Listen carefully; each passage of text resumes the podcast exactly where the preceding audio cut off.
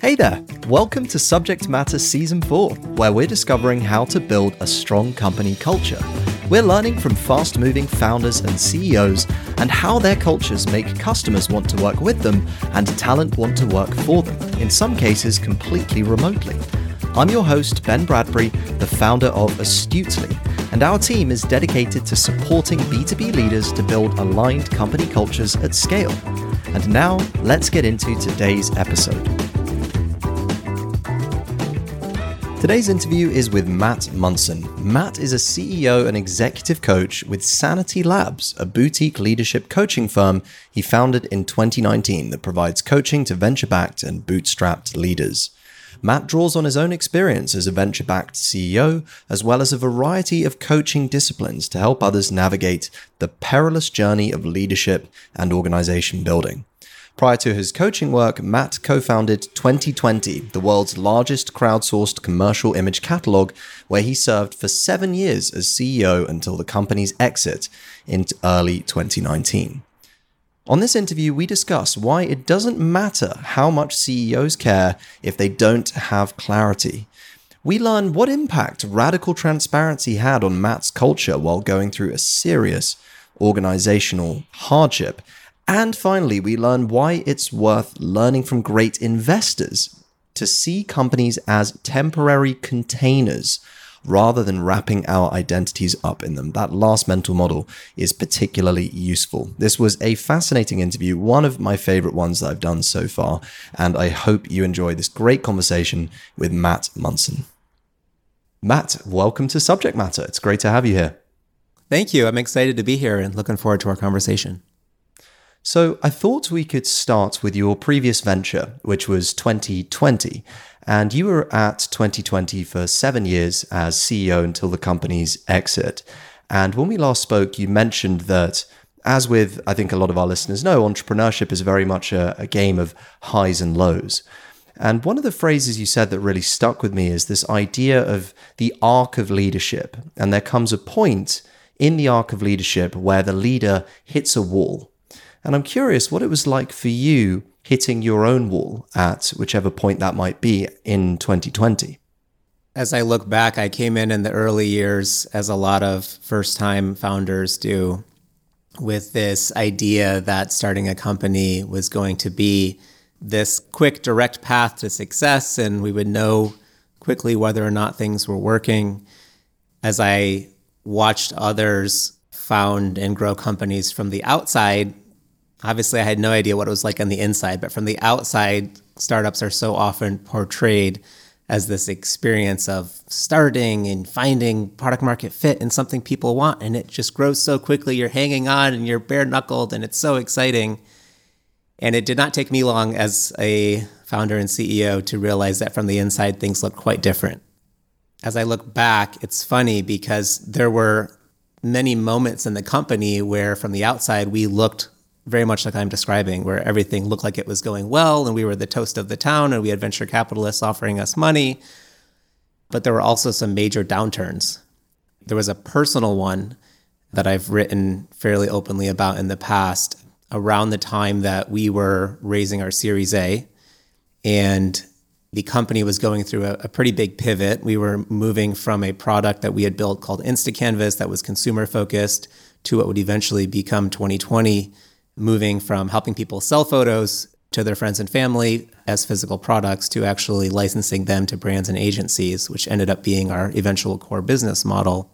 And our Series A was very much a Hail Mary to keep the company alive, where we, we had this core asset in community, but it was not clear that we had a business. We'd grown to a million in revenue quite quickly, but things had topped out and we were running out of cash. Around the time that we were about to go out and raise, I went through a pretty big personal experience where my wife at the time shared with me that she had had an affair and that the second child that we had was not mine. And she shared that with me just as I was getting ready to head up that week for fundraising. So that stands out as a major wall hitting event for me and raised a lot of questions of how do I navigate all of these personal changes and losses while also trying to keep the wheels on a company and show up as a leader. how do I resource myself so that I can move forward and also take care of all these employees and their families and our shareholders. The other one that stands out a year and a half or so after we raised that Series A, we hit another major wall where we, like a lot of startups, had kind of gotten over our skis on, on hiring and our understanding of how ready we were for scale. We found ourselves with 55 or so employees and revenue simply not scaling fast enough to keep up. So our burn was too high, runway was too short, and we went through a very difficult decision as founders and as a leadership team to go through a major layoff and to cut the company from 55 down to 20 and retool our entire approach to the market. With that change came some really difficult internally facing questions first and foremost for myself as a leader of how am I going to keep this team motivated? How am I going to recover from the feelings of shame and frustration that I've led us astray, perhaps yet again? Mm. And that for me was a time of significant reflection and also a time of what became pretty radical experimentation of a different way of managing my own psychology and a different way of leading with the support of, of a coach and some great people around me at the time. Let's start with the first story that you shared around the time of raising your Series A. There's a lot of talk these days about integrating your personal and professional self at work and being able to kind of bring your authentic self to work. What really sticks out to me here, though, is that in a crisis situation such as the one you were in, you really had to separate the personal self, the battle you were fighting there, from your professional self and what was going on at, at Twenty20. So, how did you think about creating that separation? And what was it like for you realizing that you had all of this that you were working through at home, but at the same time, you had a team that needed you, you had to be a leader to show up? How did you think about balancing those two variables? There was a question that became very salient in my life at that time of how do I keep my own head straight? How do I put my own oxygen mask on?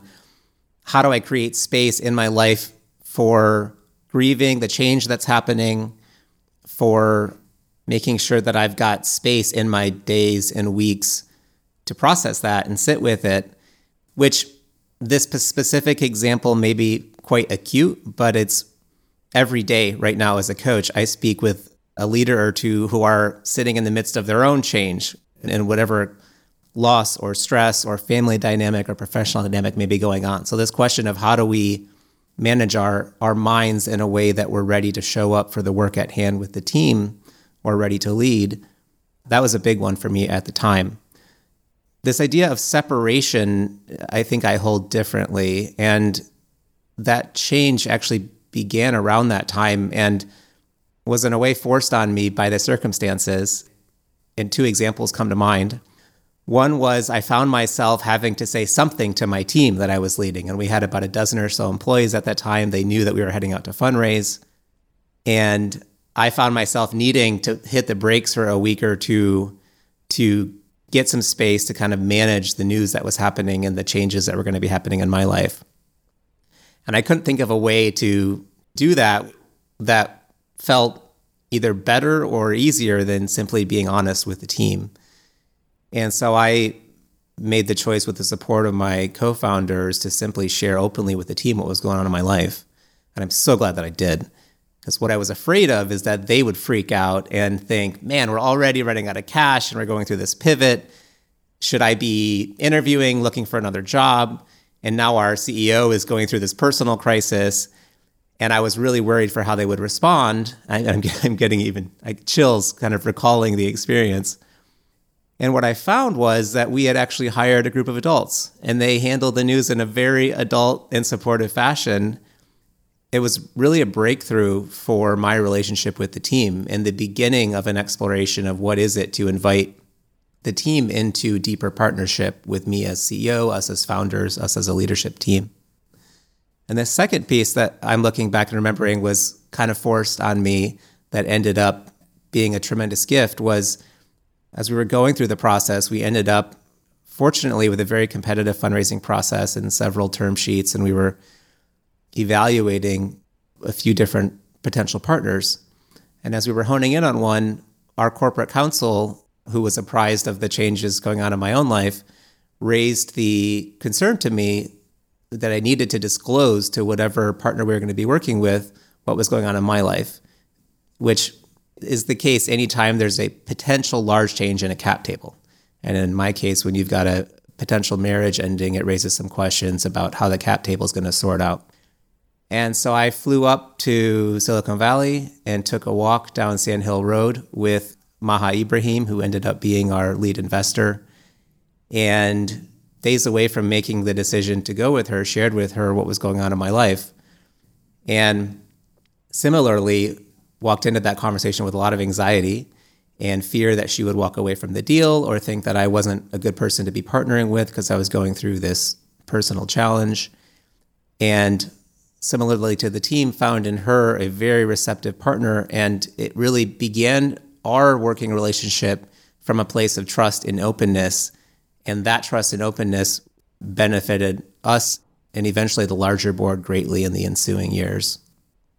First of all, I think it's fascinating that you were able to challenge the questions so instantly and actually say that even when times are toughest, you don't have to separate your personal and professional self from work. And actually, if you're working with a team of adults, they're going to have empathy for what's going on outside of the four walls of your office and inside the four walls of your home.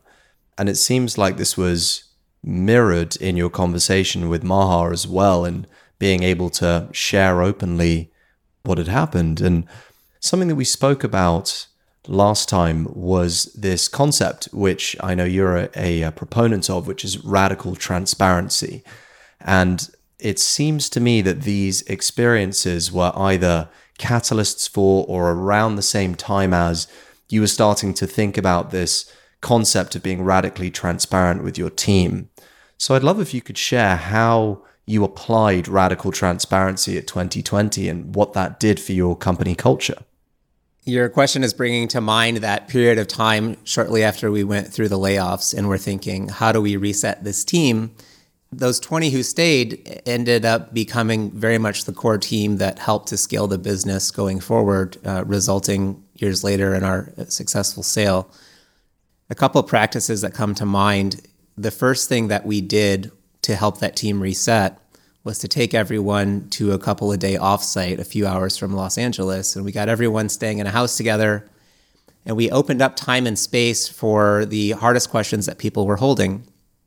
Some of that was traditional business stuff. So people were curious about the financial situation of the company. And prior to that, we had been open about kind of high level metrics, but we had never opened up the full financials or the full board packets salary information was not available to the team, and we began to change that. So the first thing we did is we we walked through the historical financials and the forward-facing financial model with the team. We stepped into the belief that if we wanted everyone to act like an owner and to stick around with the resiliency of an owner, we needed to treat them like an owner. And so we began to share those numbers with everyone, shared the plan with everyone, opened it up for questions. We also moved into a transparent compensation model, as has been modeled by Buffer and others, and invited the team into our thought process and how we were budgeting, recruiting, how we were managing career progressions. We also stepped into really more radical transparency on the human side we did some of that in the context of offsites through things like origin stories, holding space for people to share more of their lives with one another as a way of building trust and intimacy. We also brought some things into our day to day practices in the company. And a, and a very simple one that I often share with clients on the coaching side we began to start every meeting with a check in. And we picked a very simple model where we'd go around the circle and each person would share whether they were red, yellow, or green Green is I'm coming in, I'm present, I'm ready to be here. Red is kind of the opposite of I'm physically here, but there's something big going on outside of the room or the building or in my life that's really got my attention. Could be some news of a sick child or anything else. And the invitation is to share what color you are. And if you like any more context, you don't have to. And the question that would often follow if anyone was checking in yellow or red was Is there anything that we as a team can do to support you? And the person was welcome to say no. But if they said yes, often a meeting where historically we may just come in and blow through whatever's going on for everyone and just jump into the work. Now we're holding space to actually look at what's going on. How can we provide some support for you? Shall we proceed with the meeting or shall we bookmark this and come back later? And what we discovered over time as a practice is it was a way of acknowledging that we are humans and we bring our humanity into the work. It was also a way of creating more intimacy and friendship among the team. And lastly, it was a way to support people's transition into the work. So we found that while we were maybe spending three to five minutes, sometimes a minute, sometimes 20 on a check in, we were getting way more bang for our buck on the work, on the actual work time, because now we've got people that are present, available, connected with one another. And that over time resulted in a very closely knit team that was more resilient and able to achieve great things together.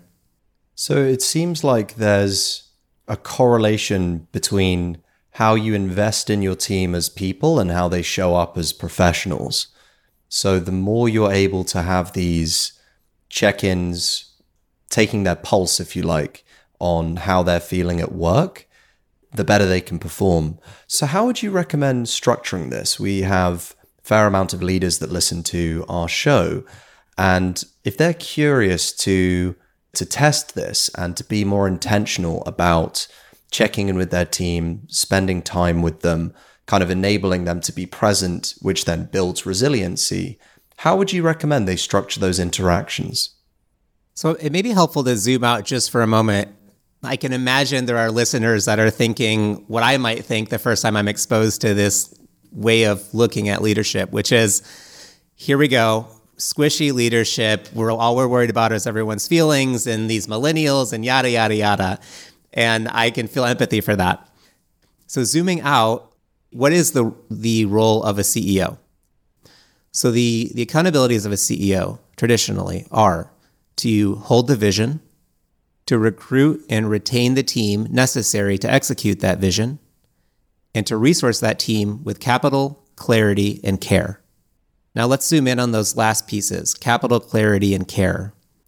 The capital one is pretty straightforward. We got to have enough money in the bank to support a budget. We got to set a budget to in line with the near-term vision. The clarity and care are where I see a lot of early first-time CEOs get hung up. So what we're talking about here is the care piece, which is most often left out, which is to acknowledge that a company by definition is a group of humans that we're trying to bring together to work together toward a shared mission. But they're a group of humans, and we have to start there. If we ignore their humanity and the fact that they're bringing emotions and experiences and histories and stresses and anxieties into the work, we're going to get a very less than ideal level of output, collaboration, problem solving from the people. The clarity piece is also critical here, though, because if we have care without clarity, we end up in this millennial death spiral or whatever it may be that our listeners are envisioning as we're talking about the touchy feely stuff. And the clarity piece is to ensure that the team is very clear from the top down on things like where are we going? What is our long term mission and vision here? What matters in the near term? What are the objectives that are critical for this company this quarter and this year? And if we go across the team, whether it's 10 people or 1,000 people, and we ask each person if they're clear, we should get the same answer from each person. We should also get the same answer on what are the values here. And values are nothing more than our, what we're agreeing upon as a group around the way that we're going to do the work together. We might also ask about things like how are you held accountable? What does success look like in your role? Or what does success look like for this objective right now? How are we measuring success? How are you evaluated in your personal contribution? When are you given feedback? And in what form? How are decisions about your career progression made? What I'm hinting at here or making explicit is that the care piece to be effective needs to be paired with clarity. My longtime coach would often describe this from the Buddhist standpoint of a successful warrior has a strong spine and an open heart. But that those two things, the open heart that acknowledges humanity and invites people in, and the strong spine that is disciplined and rigid and reliable, that those are two parts of the same body. I love that analogy. It strikes me that everything is connected here, and whether you are a really disciplined operator or you're someone who's incredibly empathetic by nature and naturally caring, you need to be able to balance the two. I'm curious whether you see this as perhaps as the CEO can kind of delegate this responsibility to their leadership team. So, how would it work, for example, if a CEO was naturally more caring and was less oriented on details, for example, and a little bit more fuzzy with the clarity? Would you say the CEO just needs to work on that stronger spine using the Buddhist analogy? Or is that a case where they could hire a really process oriented COO to create that very high resolution clarity. I imagine some of this is stylistic, but a very supportive evolution for me and my time as CEO was this realization that I don't need to do it all. And so your question raises for me my own experience of seeing that I had this myth in my head of this CEO as this person who knew all the answers and had this crystal clear vision and had a Steve Jobs esque understanding of product and also had this incredible business acumen and blah, blah, blah, blah, blah, blah, blah. And I, for myself, hit a point where I just realized that that was not what was happening for me. And maybe out there somewhere there was some mythical CEO who had all of those qualities, but it wasn't me. And I was good. All I had to work with was who I was. And so that for me was an evolution into realizing that I that second accountability as CEO of recruiting and retaining that team for the CEO that often means the leadership or executive team around the CEO as well as the board which we can talk about separately so I would say very much that it is not only an option but the responsibility of the CEO to recruit around herself the people that are needed to lead the company to fill gaps and then to invite that team into the work. So I was in a coaching session with a founder CEO a week or two ago, and she had locked herself in her office for a couple of days and was hashing out the OKRs for the company for the year. Which again, some of this is stylistic, and anyone listening is welcome to run their company in whatever way they see fit. What the CEO and I explored in the session was how was it helping her to be trying to figure all this out on her own? And then also, how was it ineffective? And for her, what we began to see was that she was carrying this assumption that I've got to be the one to figure all this out. But that in prior practice, that setting the goals and then assigning them to people was really getting in the way of inviting those people into the process and into buy in and also into an opportunity to mirror blind spots that she might be holding. What we might do here is hold that it is the role of a leadership team not only to have leadership of each of their individual areas of the business, so you're coming in as head of product or head of engineering. But when you step into the leadership group, you're actually, in a way, taking off that hat and stepping into a, a circle of partnership as leaders, where part of what you are doing is that CEO down piece of helping the team to have that clarity and that care. And that is a shared effort across the team. So it doesn't just have to reside with the CEO. And in fact, the CEO's job is to delegate that load. Something that you've I've noticed you saying throughout this interview, which I'd love to dig into, is this phrase I'm very intrigued by, which is to hold an idea. You say uh, this is how I hold something or how I'm holding this. Could you explain what it means for you to hold an idea? Because I think it, I get the sense that it speaks to a nuanced understanding of beliefs and that we're we're holding on to them. So could you perhaps elaborate on that? I was on a in a session recently where a CEO shared that in their business they hold beliefs passionately but lightly. I love the idea of being very passionate about the way that we are seeing something and the experience that we have or the data that we have that backs that up.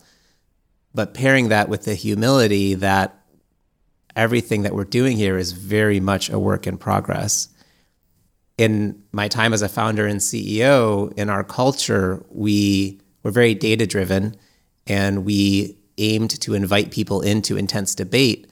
But I think we also learned over time, and we got this very wrong in the early years, but over time we learned that there was a lot of benefit to holding our beliefs lightly and inviting them to change.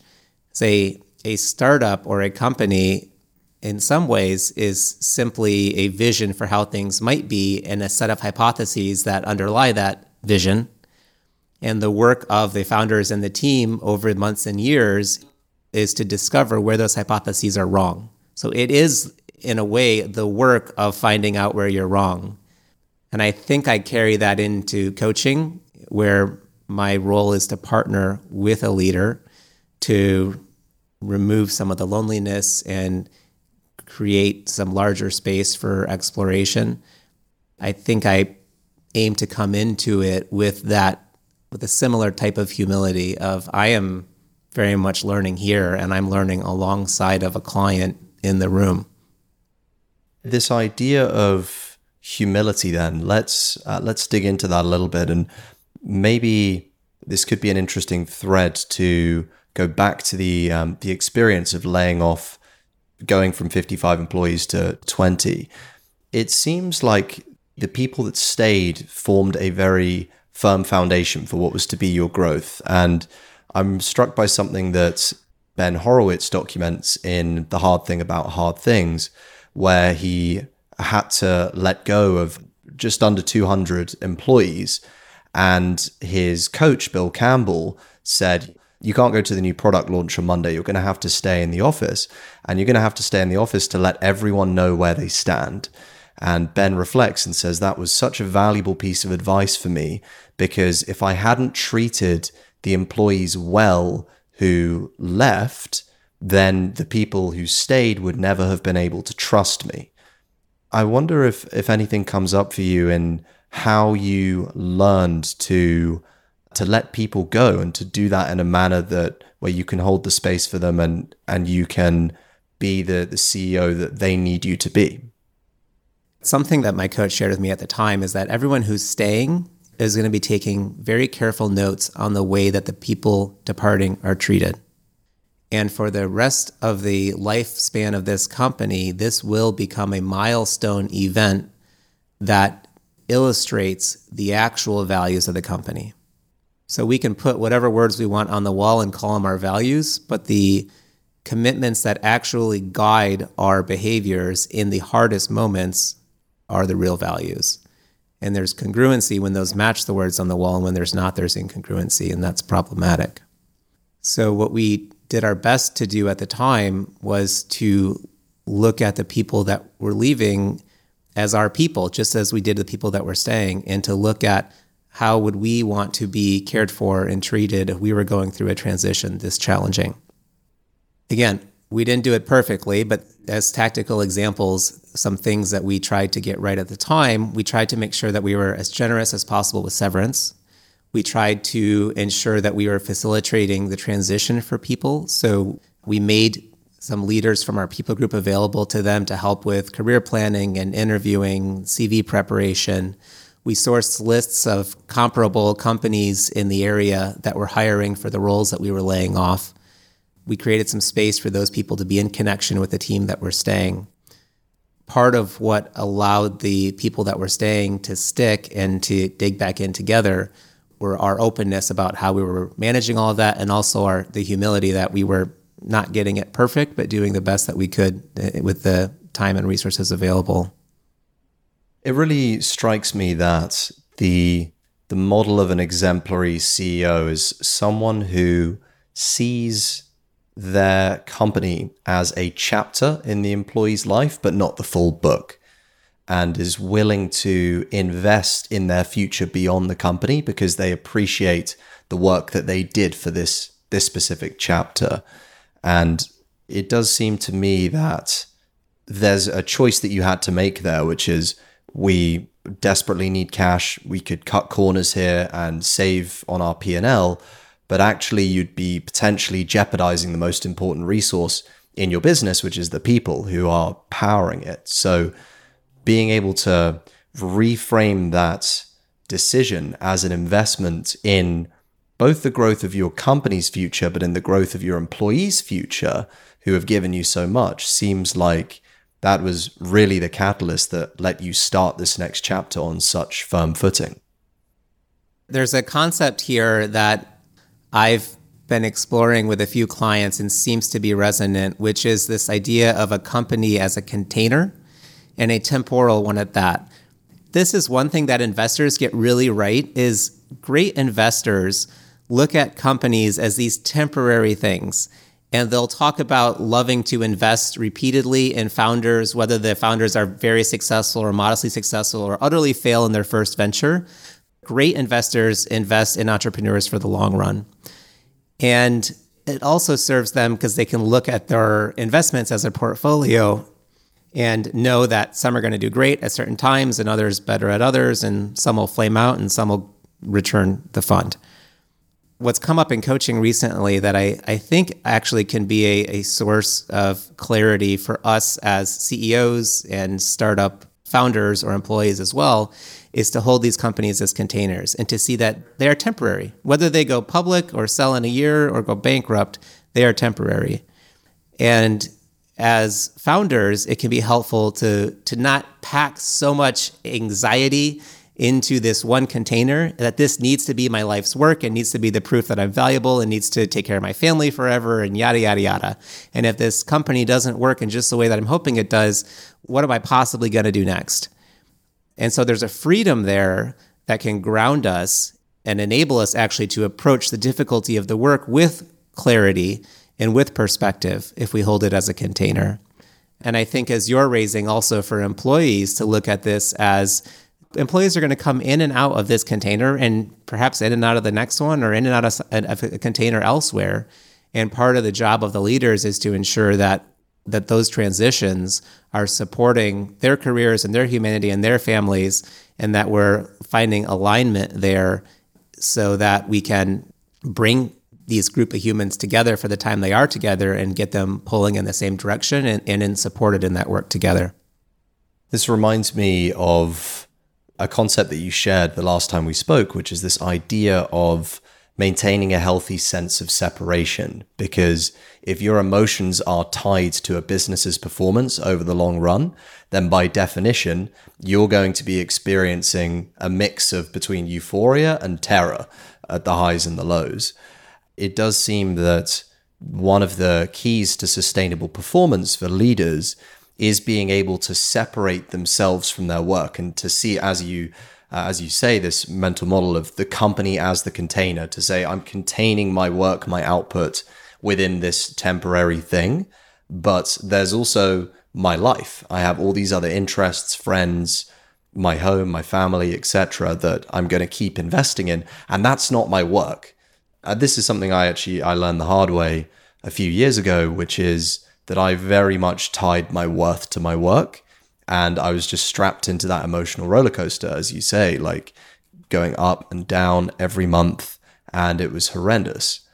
And it's only in the last 12 months or so that I've managed to kind of take a step back from seeing the the success of the business as my personal success and to have that objectivity. So that really does resonate for me as well. Yeah, I appreciate you raising that and I imagine it's uh, normalizing for many people listening. I can flash back to my own earlier years as CEO and cringe. A memory came up of one of our engineers leading a product demo and it just not going very well. And I think it was a particularly stressful time in the early years of the business. And I walked into this stand up after that and just snapped at him and made it very clear in a raised voice that this was not a place for mediocrity. And I'm sure somewhere in my the way that I was holding leadership at the time, I thought I was doing great, and I was not. I was so wrapped up with my own sense of well-being in the business that I could not hold any curiosity for what was actually going on. And as a result, we lost one of our great engineers, had some turnover. And as I zoom out now and think about that, if we go back to what is the actual job of a CEO, things like holding a vision or supporting a team with care, these are things that are very hard to do if your whole sense of your self worth is wrapped up in the metrics of the given month or quarter or year. And it turns out most of the job is actually about trying to find your way to having a clear head and a sense of groundedness because the work is about supporting people and supporting people through the creative solving of difficult problems. To creatively solve difficult problems, we need full access to our brains, we need our prefrontal cortex is fully online, and we need to be able to think deeply and to be creative. And those are all things that are hard to do if we're in a state of anxiety and panic. So I often find coaching clients coming in where working in this intense, fully wrapped into the work, my identity is all on the line. It kind of worked in the early years and at least got things off the ground. But they've hit a point, they've hit a wall where either because of burnout or health problems or team turnover or lack inability to scale the business, they're realizing that this way of working is not going to be the thing that'll help them move forward. And so that begins a partnership and exploration of how might we find some separation for you between your sense of identity and well-being and the business? How might we actually even look at what is it that you use to define yourself? How do you ground yourself in the mornings before you come into the office? How do you hold your relationship with the business and with your leaders? And this is often a lot of the work in the early days of a coaching partnership aimed toward the end of helping that person as a leader show up from a more grounded place and actually do the work that they need to be doing.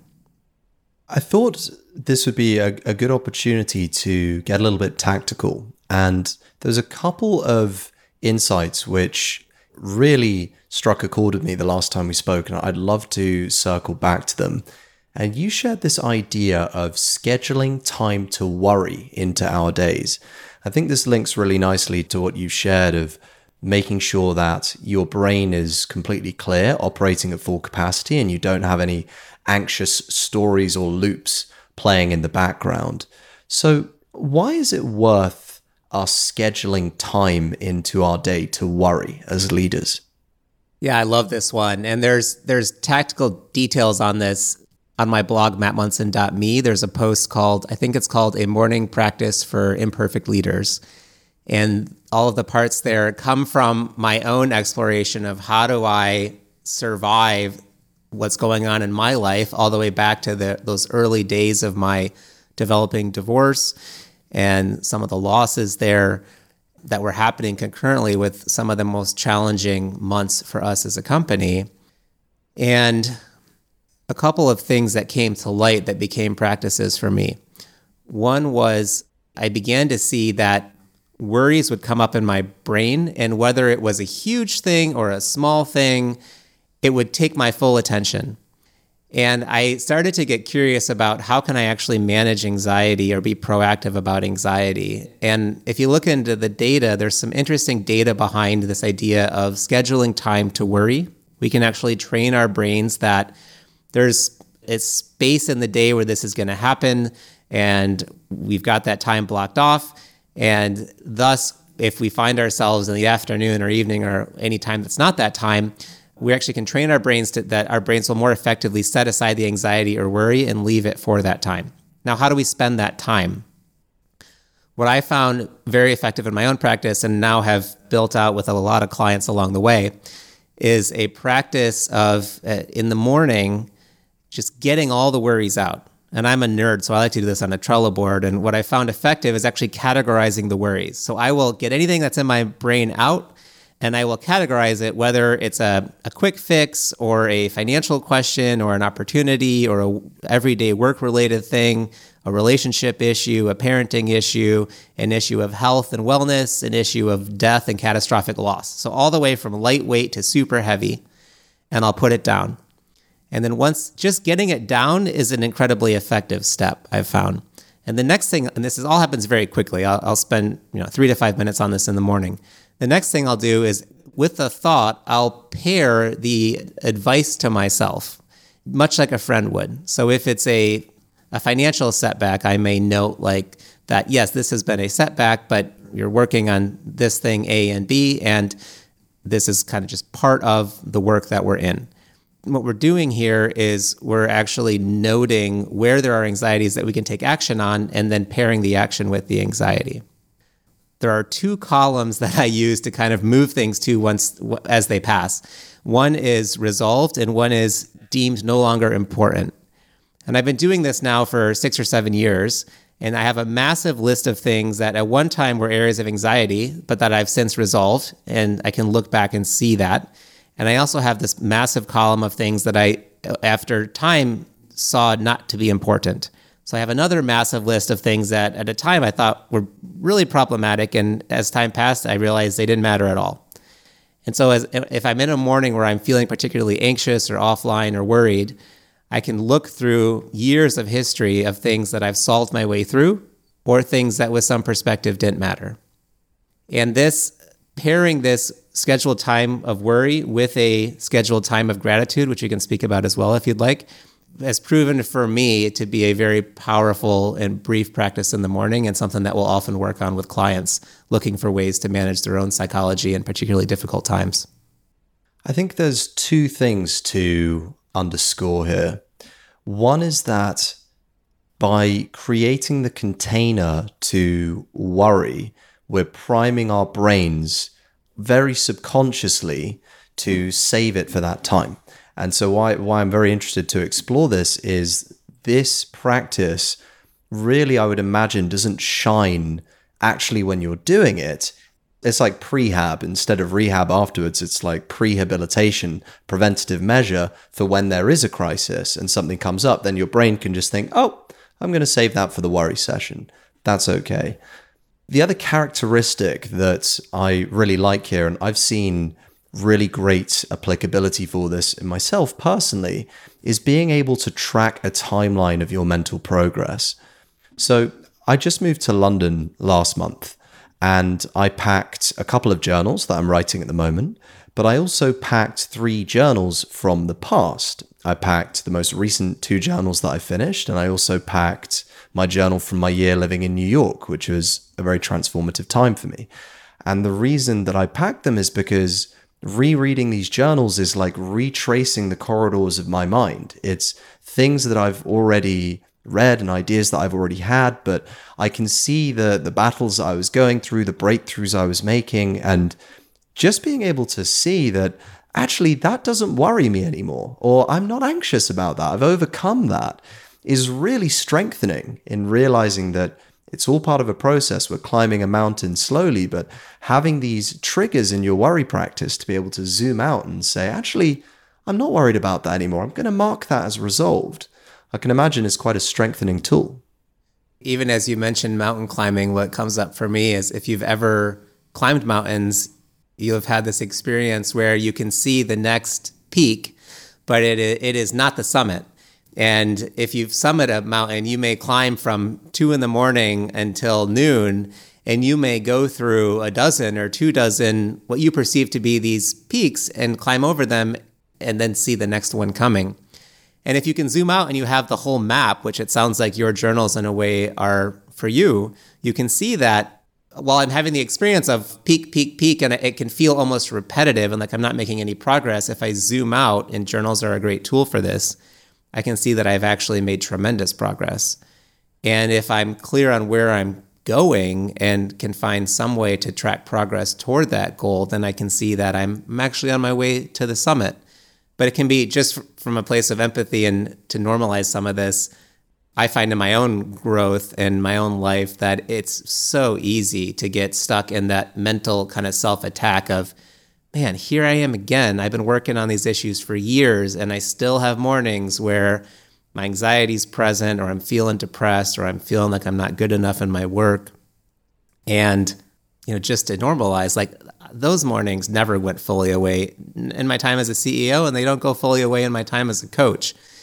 So I, I love the idea of giving ourselves resources to, to look at where we have made progress and to help ourselves kind of zoom out and see that things, in fact, are changing. It's a great point, and you make me realize that these are really tools for perspective because you're able to see the more complete or the high resolution map of your personal journey. Something you have shared a couple of times, which I'd be really interested to dig into, is this subtle phrase of normalizing an experience. One thing I really appreciate and have appreciated about our conversation today is that when I share an experience or there's something that is more vulnerable, perhaps that comes up, you're very ready to say, and just to normalize that for you, and then open up a little bit yourself. And that makes me feel understood. It makes me feel more comfortable.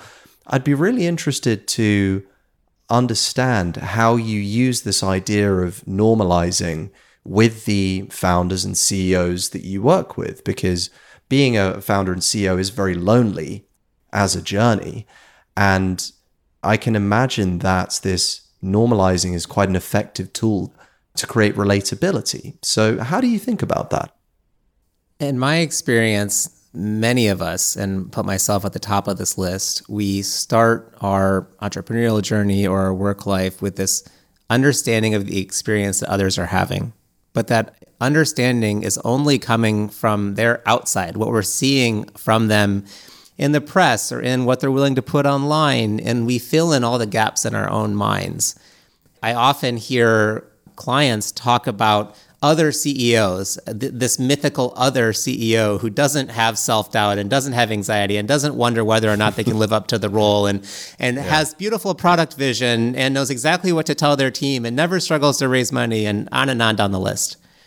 And I have a clear memory in my mind of um, my first experience of feeling like I was seeing a little bit behind the scenes in this mythical Silicon Valley. And we went to a, I guess it was like a founder dinner put on by First Round Capital when when they first invested in us. And I remember sitting down at the dinner with like 200 people and to my right was Leah, who was running TaskRabbit, and the Hotel Tonight founder was over there, and all these people that I'd been reading about in TechCrunch for years. And I felt so anxious being there because in my mind, they were on this pedestal. And one of the great privileges of getting to spend time with them was not to see how great they were, and they were great. Like there parts of them, they they're incredibly gifted people, but was to see their humanity. And one of the great gifts of over time as a founder of making friendships with other founders where we could be more real about what was actually going on was to see, oh, like what we're reading in the press or sharing online is 5%, not 95% of the experience. One of the great privileges of being a coach is to get to sit and to hear how shared the most of the challenges are that we face. When we talk about normalizing, or when, when I use the word normalizing, what I'm hoping to invite is uh, for us to step away from this myth of there are leaders who don't struggle with this, who don't wonder if they're up for it, or who don't lay awake at 3 a.m. wondering if the business is going to fail and their life's work is going to go down the tubes and what are they going to do next, or are they leading their team astray, or you know, on and on down the list but that these are very shared experiences, that anxiety is a very shared experience, that the majority of founder CEOs deal with depression as a frequent, if not everyday experience. And no one's talking about that. I come into the work with the belief that if we can move toward a world where we are open about these things and where we can share them with one another, we can move to a place where we're actually not only more supported and healthier, but more effective in the craft and so that's in normalizing what I'm looking for is how can we create space to talk openly about what's going on for us. And if I can play a, a small role in us stepping into that conversation, that's something that I'm very much up for. It strikes me as coming back to this powerful ingredient for building relationships, which is if there's a moment in a conversation where you're speaking to a client or to a new contact, perhaps you've gone for a coffee with someone you've been introduced to, and there's a thought that goes through their brain when you're holding the space, and they think, man, Matt really gets me. He really gets me, you know. That's this moment where you've made them feel understood. And when people feel understood, that's the moment that relationships connect. That's when someone is able to open up. And I think the really interesting shift we're seeing, as you shared earlier, is this kind of wishy washy, if you like, style of leadership that more traditional leaders perhaps are a bit more abrasive to, but millennials are far more embracing of. It's all about creating relatability and being able to open up. And so, if you have a younger workforce, people who are expecting to bring their full selves to work, to be authentic, to be able to have emotional or conversations about their emotions, then leading by example there and normalizing these experiences strikes me as a very powerful catalyst for making them feel understood at your company. Yeah, that certainly resonates. And and back to this idea of pairing clarity with care or pairing an open heart and a strong spine. I very much don't believe that this needs to be an either or. I don't actually believe that this is a new thing either, although it often gets packaged in with, with millennials and, and changes in the modern workforce. But the idea of a company is a group of people coming together around a shared mission. People are motivated by one of two things either fear or love. And you can run a team on fear, where if I don't do a good job, I'm not going to get promoted, or I'm not going to have a job, or I'm not going to be able to take care of my family, and that'll work for a while. But if you think people will work hard for fear, you should see them work for love. And this isn't squishy love. This isn't, you know, whatever you do, you have a place here, squishy bullshit. This is clarity on the work we're doing, how it matters, what success looks like, paired with caring about the your humanity and your experience and what it is to support you. And that, for as long as I understand, is as a recipe for teamwork and collaboration among humans, which is what we're looking to do in a company.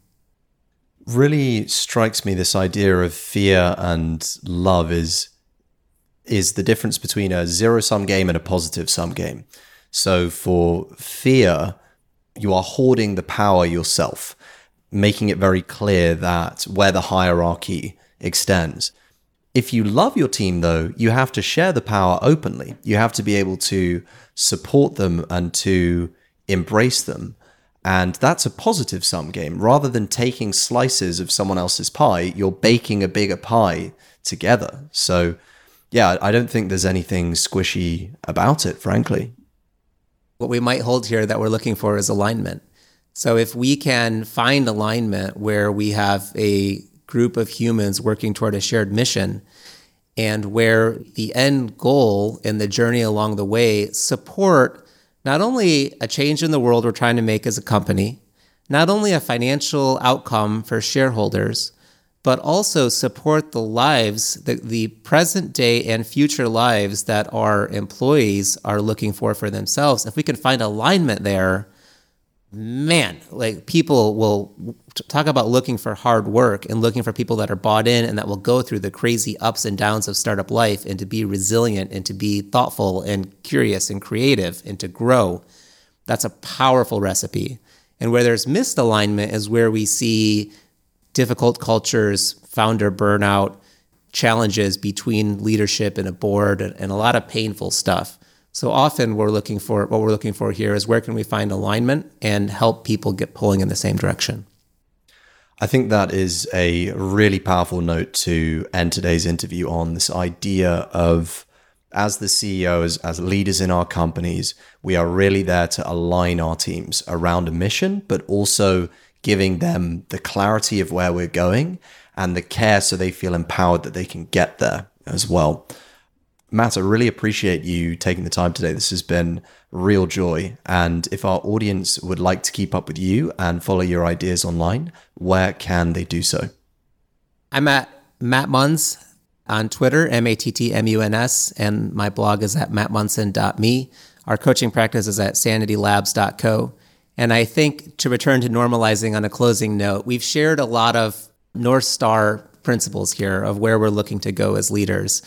And there is no perfect. Uh, I have yet to meet a, a leader or work with a client who is getting all of this right, myself included. And what we do in coaching is actually look to provide support through the journey, both to the leader and the team. So, anyone who's listening that's feeling like any of this is far off, you are not alone. We all start far off, and there is an exploration to be had. And if partnership would be helpful in that exploration, we would love to talk. Fantastic. Matt, thanks so much. It's been an honor to be with you. Thank you, Ben. Hey, it's Ben here. Just before you head off, one quick thing. This podcast teaches you the skill of empathetic communication. And if you're interested in accelerating your empathetic communication and to start applying it to your brand and business, we've created an actionable five step checklist which breaks down the exact steps you need to take to unlock this skill and start creating messages that connect with your customers and employees' heads and hearts. You can download it for free over on our website, weareastutely.com. Thanks for listening, and I'll see you next time for another episode of Subject Matter.